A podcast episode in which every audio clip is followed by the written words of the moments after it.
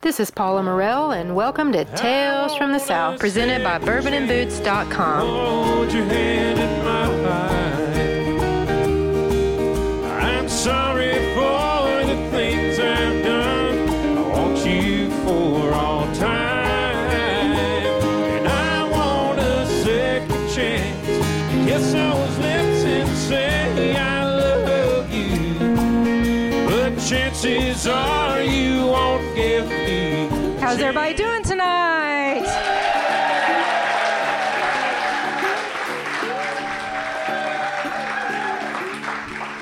All right, well, welcome to Tales from the South, where Southerners bring their own true stories to life. We are on location in the beautiful historic Argenta Arts District in North Little Rock, Arkansas.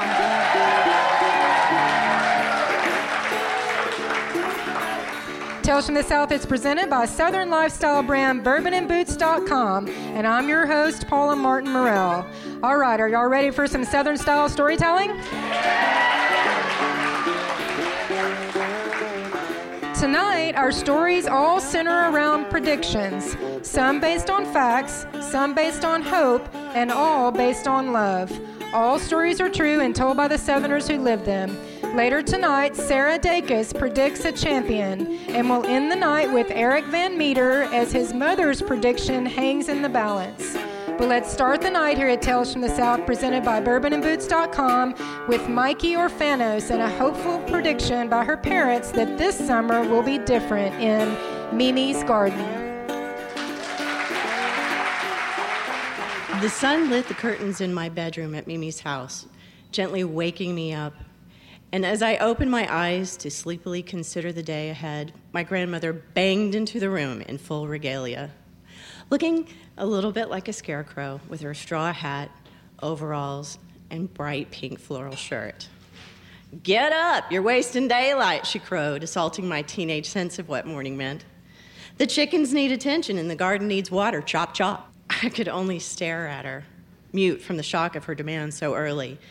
Starting the day with work was completely out of my routine. I was used to slowly waking up, cocooned in the loving warmth of my bed, then thinking for a good, long time about what I might do that day, and waiting for hunger to bring me to the nearest coffee shop for breakfast. So, to be polite, I smiled a little and told her I was getting up, but she wasn't fooled so easily.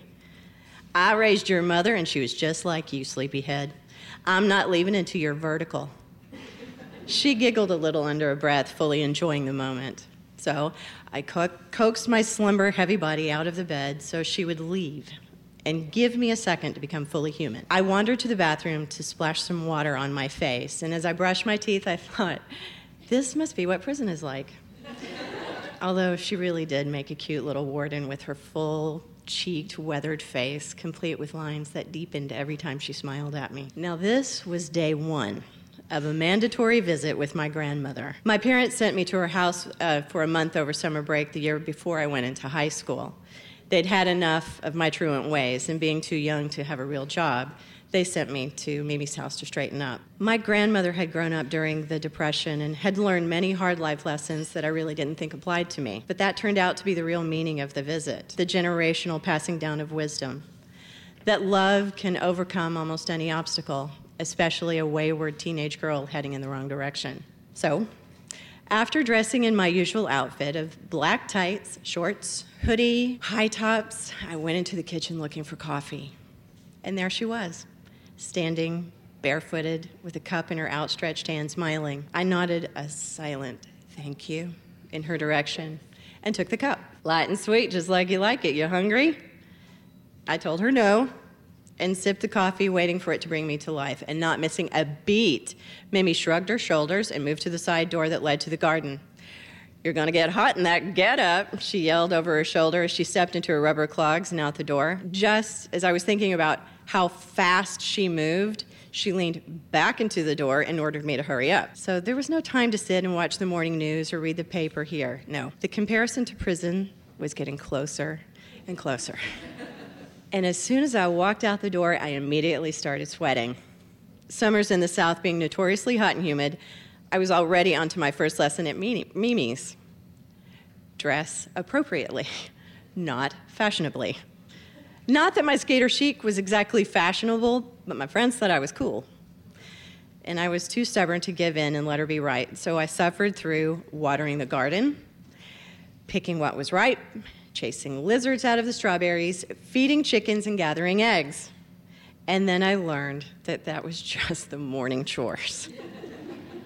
So, needless to say, from then on, I shed the tights, wore a loose t shirt with my shorts, and I think she secretly got a big kick out of that.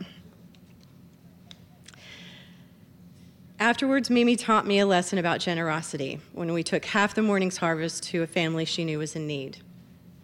There's no time for pride when you're hungry, she said when we got back in the car. And I just looked at her in amazement. Then we went home and made lunch out of what we'd picked. We had hard boiled eggs, sliced tomatoes with green beans, boiled potatoes, and sweet tea, and I don't think I'd ever had a tastier meal. After lunch, we sat at the kitchen table and played gin and talked while the sun was at its hottest. And you know what? She must have been a mind reader because just when I was sizing up the sofa for a post lunch nap, she announced it was time to go pull the weeds. Oh my God. okay, so when my visit was feeling really more and more like hard time, she pulled a weed and snipping off of it told me to taste it. It's pepperweed, she said. And sure enough, the little round leaves tasted peppery. And I also tasted the budding flower of a begonia, which tasted kind of tangy. She showed me all kinds of wild plants to eat at a nearby stream. We picked watercress and ate it for dinner with trout we bought at the fish market. Afterward, she taught me about the cycle of life as we buried the fish heads in the garden to feed the soil. The earth feeds us, and in turn, we feed the earth, I remember her saying while we stuck the smelly heads in the ground. If it came from the garden and we didn't eat it, back it went in the compost really waste was not in her vocabulary. Everything she did had a purpose and a deeper meaning. And convenience for me was my status quo. If I was hungry, I'd make a burrito and never think twice about what was in it, much less that I could actually grow my own things to eat. Her actions that summer made a profound impact on my teenage sensibility and it was beginning to dawn on me that the sun didn't rise and set on my head, which was really mind blowing for a self absorbed girl who thought she had everything figured out. Her Zen lifestyle was a whole new world for me. From sun up to sundown that summer, we stayed busy. And I was never really sure if I was being punished or if she was just a hyperactive old lady. But there was always something to do at Mimi's garden. And she taught me lessons every step of the way.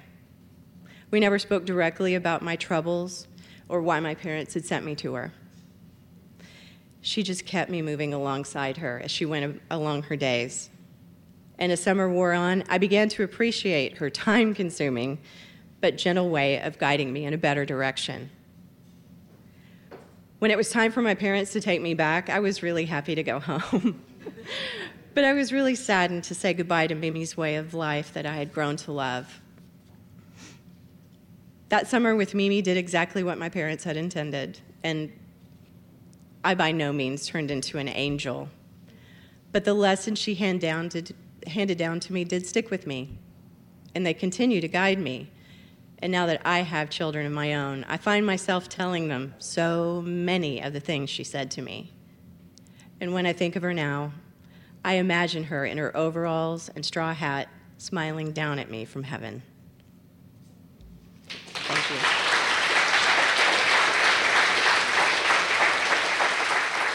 Mikey Orfanos is pleased to be a part of Tales from the South.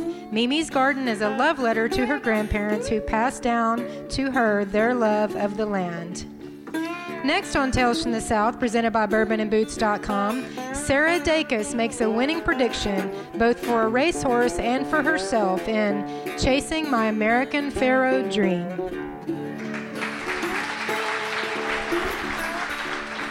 Life in San Francisco is still just life.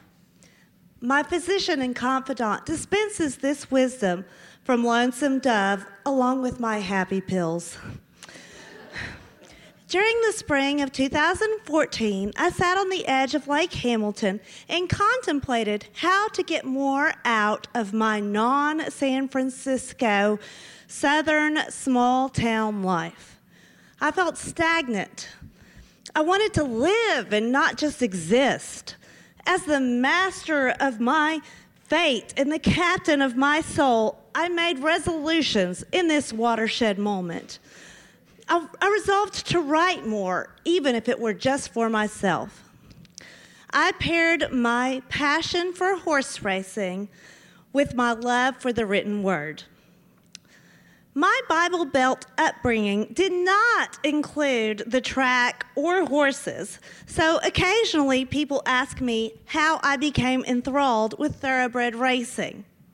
While we were dating, my husband and I went to Oaklawn Park in Hot Springs, Arkansas, and the track resonated with me quite unexpectedly. I love the original, entertaining thoroughbred names. Among recent favorites are hashtag bourbon, 50 shades of hay.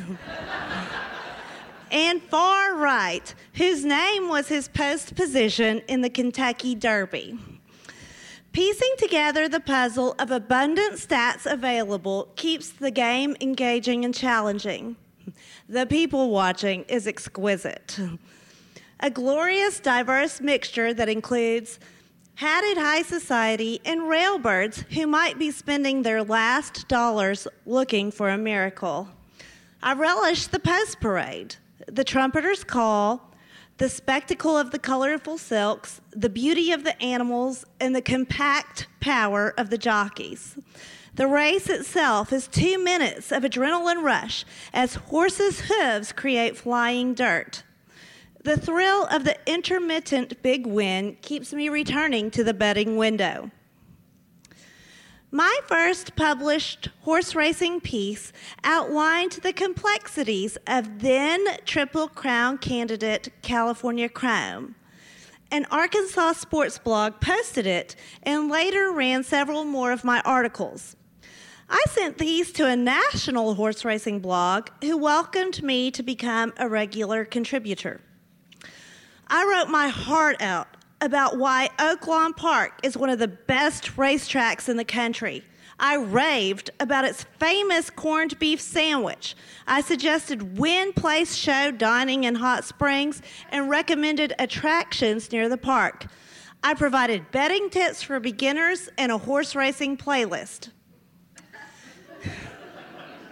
And then I received photo credentials to cover the 2015 Rebel Stakes, the second biggest race day at Oaklawn Park. The Grade 2 race was one of 16 races in the Kentucky Derby Championship Series, offering qualifying points to the top finishers. The favorite in the Rebel was American Pharoah, a bay colt with a misspelled name. He was also the individual favorite in the Kentucky Derby future wager pool. But the horse racing world was not completely on fire about him yet. He was untested. At this point in his career, he had competed three times an initial loss, followed by two wins. Next, Pharoah was the horse to beat entered into the Breeders' Cup Juvenile, but four days before the race, his trainer detected a problem in the horse's left front foot, which led to the entertaining Los Angeles Daily News headline Baffert reluctantly pulls out of juvenile.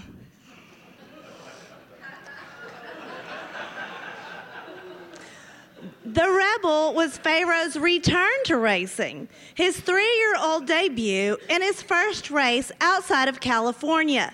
He faced formidable competition, including two opponents sired by Rebel winners.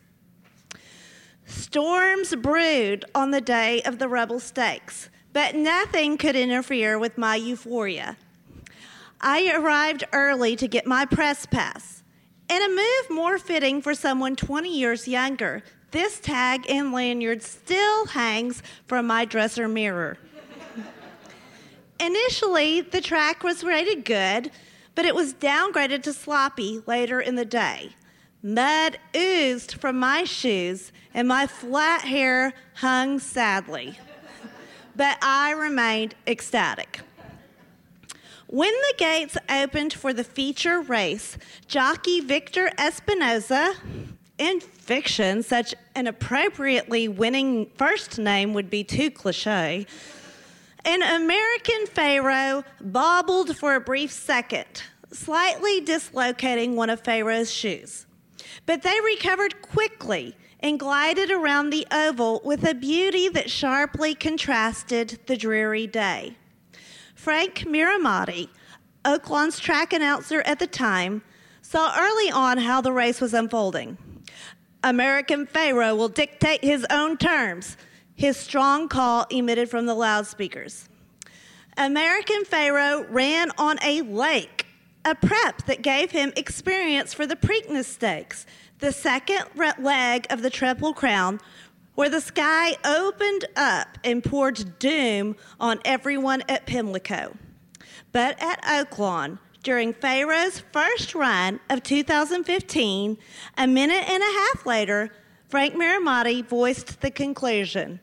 It's all American Pharoah answering this test with flying colors. American Pharoah will romp home in the Rebel. In a striking performance, Pharoah galloped magnificently gate to wire.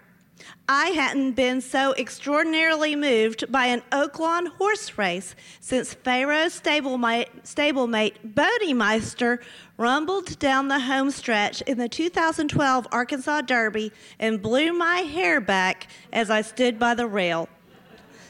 Pharoah's six and a quarter length victory affirmed he was a major player. He handled a long layoff, shipping, a misplaced right front shoe, at a sloppy track with ease. Predictably, American Pharoah gained more attention after his victory in the Arkansas Derby, which I also covered as a member of the press. And Pharoah's fame grew after winning each of the Triple Crown races the Kentucky Derby, the Preakness Stakes, and finally, the Belmont Stakes. Immediately after becoming the first horse to win the Triple Crown in 37 years, the roar of the crowd was reported to be deafening and sustained. The witnesses, including President Bill Clinton, stood for 20 minutes as they applauded the 12th member of this very select society. Back in our southern small town, my husband and I opened the only bottle of Cristal that has ever graced our liquor cabinet. I continued to remind anyone who would listen that Pharoah started his road to the Triple Crown with us in Arkansas. On that Rebel Stakes Saturday in March, after crossing the finish line, American Pharoah loped around to cool down before entering the winner's circle. An enormous media scrum, the kind the horse would later handle with ease, did not stalk the champ. Pharoah passed me several times. My camera clicked away. I captured images of owner Ahmed Zayat and his sons celebrating and stroking the nose of their winner. I took pictures of Oaklawn's paddock host, Nancy Holthus, interviewing assistant trainer Jimmy Barnes. At one point, I stood five feet away from American Pharoah. Victor Espinoza smiled at me. On that day, I predicted American Pharoah would do well in the Kentucky Derby. But I didn't predict, as some horse racing fans later would, that he would save horse racing or at least reinvigorate the sport.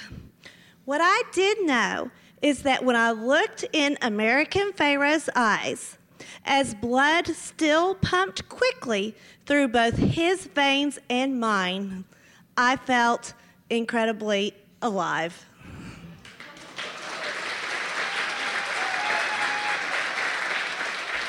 Sarah Dacus is a lifelong Arkansan. She attempts to stamp out ignorance as an eighth grade English teacher. In her spare time, she is an avid horse racing enthusiast who contributes regularly to America's Best Racing. She shares life with a handsome husband and curious two year old son. In our final story of the night here at Tales from the South, presented by bourbonandboots.com, Eric Van Meter's brush with greatness is hopefully predicted by his mother in The Fat Kid Steals Home.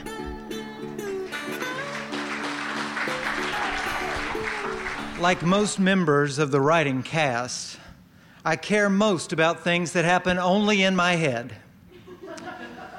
True, there may be a corresponding reality out there somewhere in the cold world of empirical truth, but that's not where the most meaningful things reside, at least for me. Rather, they locate themselves in my thoughts and memories where I can both love them and manipulate them into whatever I want them to be. All of which helps explain why I tried to play Little League Baseball.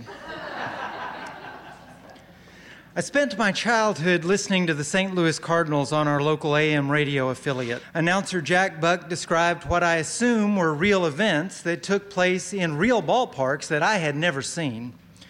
Busch Stadium, Candlestick Park, Wrigley Field. But my experience of the games was something different. My own recreation of the plays in my imagination. And in my head, the throws were always perfect, the hits all line drives, the umpires all fools.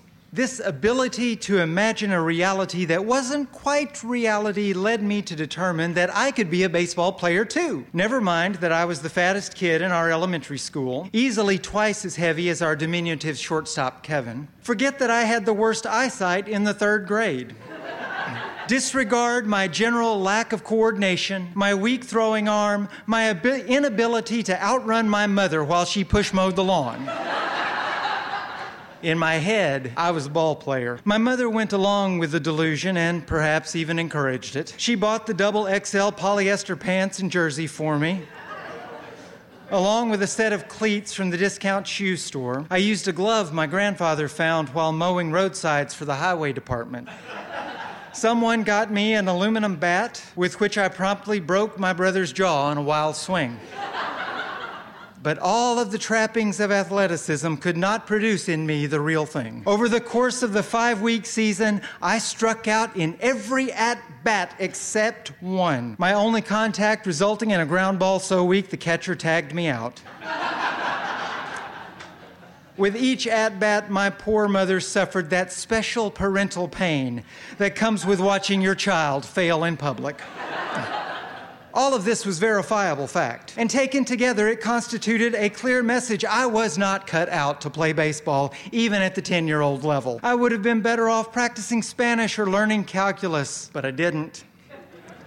Instead, I spent my afternoons tossing baseballs into the air and trying to hit them. When the shadows grew long enough to cover the front yard, I threw tennis balls against the house to practice my fielding, all the while hearing Jack Buck narrate my spectacular plays as though I were filling in for Ozzie Smith at Shea Stadium. In my head, it all made sense. When you develop such a powerful ability to frame your experience of the world without regard to the facts it presents, your career options are limited. you can write, but you likely also will want to eat. And so you get your bachelor's degree in English and work at Starbucks. Or you go into church work, which is what I did. 15 years after my Little League debacle, I found myself drawn to seminary by a grand religious vision of peace on earth and goodwill toward all. It was a world I had never quite inhabited, but I knew in my heart had to exist. The problem with my career choice, as it turned out, was a familiar one. I kept striking out, metaphorically speaking. I did more funerals than baptisms. I worked with colleagues whose ordination made them no more honest and no less self absorbed than anyone else. I once preached a sermon on caring for the sick at 11 a.m. and then an hour later broke up a fight in a trustees committee over whether or not to blight the front steps of the church by installing a wheelchair ramp. You're crazy to keep working as a pastor, my friend Billy said. Billy became a college professor and a consultant. Now he does extreme workouts four times a week rather than involve himself in the minutiae of religious life. But Billy, like me, is a writer at heart. and we tend to feel the injustices of the world a bit more acutely than the masses. As we became more jaded with the religious enterprise, we looked for other outlets for the good we knew was hidden somewhere in the world. I buried myself in a novel I was writing. Billy built a cabin entirely by hand. In the years since, he has started a popular website devoted to living a simple, uncluttered life. We each developed our own vision of how life should be. His is more tangible and probably more stylish, but no less delusional than mine. Billy and I still talk sometimes about the arc of our lives, how messed up the world seems to have gotten, how hard it is to get out of the bed some days in the face of such widespread suffering and violence and exploitation. But then one of us will tell a story. That last storm blew a tree over onto my neighbor's garage. Billy will say. Justice came over with his chainsaws and we got it cleared out. Anybody get hurt? I'll ask. No, but it destroyed my neighbor's truck. Justice thinks he can fix it, but it'll take a couple thousand dollars. We're taking a collection to help out. And I'll pay for my meal and tip the server and give Billy whatever is left from my change to help fix the truck. Then I'll think of his story as I drive home and match it up against the pettiness of everyday religious life, which I'm sure still causes Jesus to weep. One is the reality that I live in, the other, the reality I believe in. And faith in this light is not conviction, but the choice to remain hopeful. At the end of that long season of failure, in what would prove to be my final at bat in my baseball career. The story on the field finally caught up with the one in my head. The pitch came in, I swung as hard as I could, and I cracked a line drive into the left center field gap. My mother's voice rang out. Run! She screamed. And so I ran as fast as my fat little legs could carry me. Which is to say, about as fast as the proverbial turtles in peanut butter. A ball hit that far would easily be a home run for anyone else on the team. I made it only to third base before I gave up. While the other team relayed the ball back into the infield, I stood on the bag and gasped for air and tried not to throw up. When I could finally bring myself upright again, I looked over at the bleachers. My mother stood clapping her hands and beaming with delight. It was strange to see her from this angle. In fact, the whole world looked out of sorts.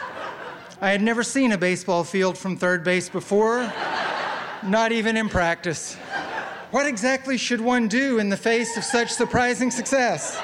I stepped on my shoelace and quietly undid the knot and then called time out so I could come up with a plan. As I knelt in the dirt to retie the shoe, the reality that I was fat and half blind and slow and unathletic did not enter my head. I only saw the possibilities of my situation. There were two outs, we were down by a run. These are the circumstances from which heroes emerge. I looked toward home plate, only 60 feet away in our age bracket, much closer than it had looked from the bench. Jack Buck's voice was in my head. He's got that look about him, folks. There's no fear in this base runner. The pitcher looked in for the sign. I dug my left foot into the side of the base and leaned forward.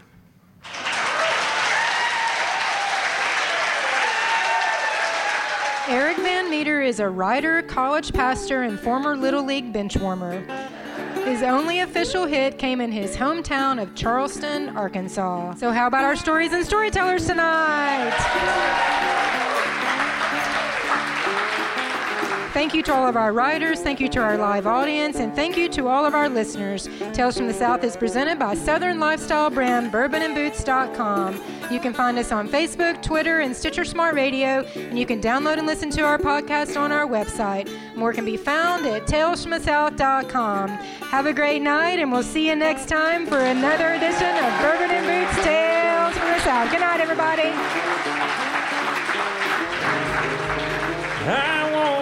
Second chance to hold your hand in mine.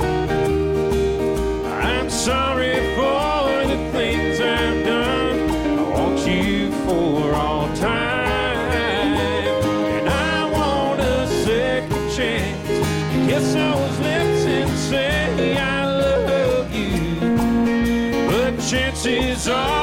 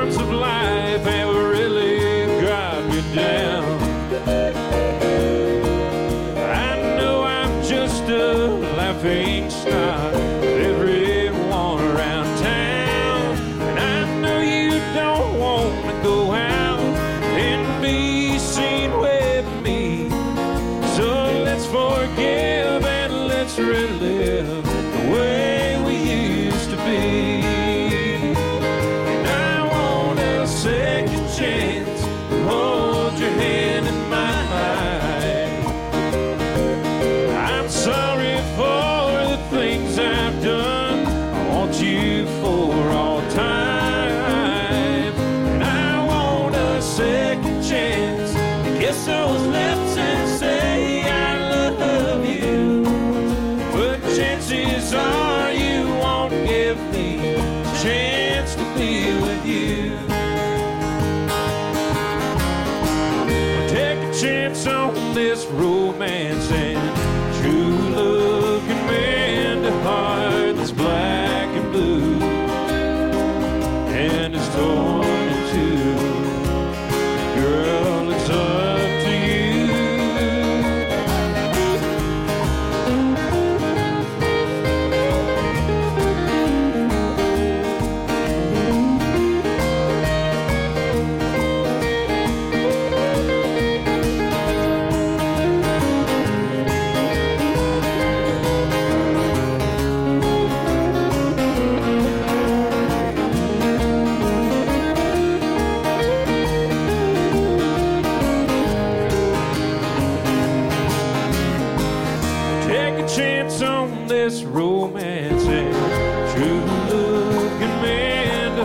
heart that's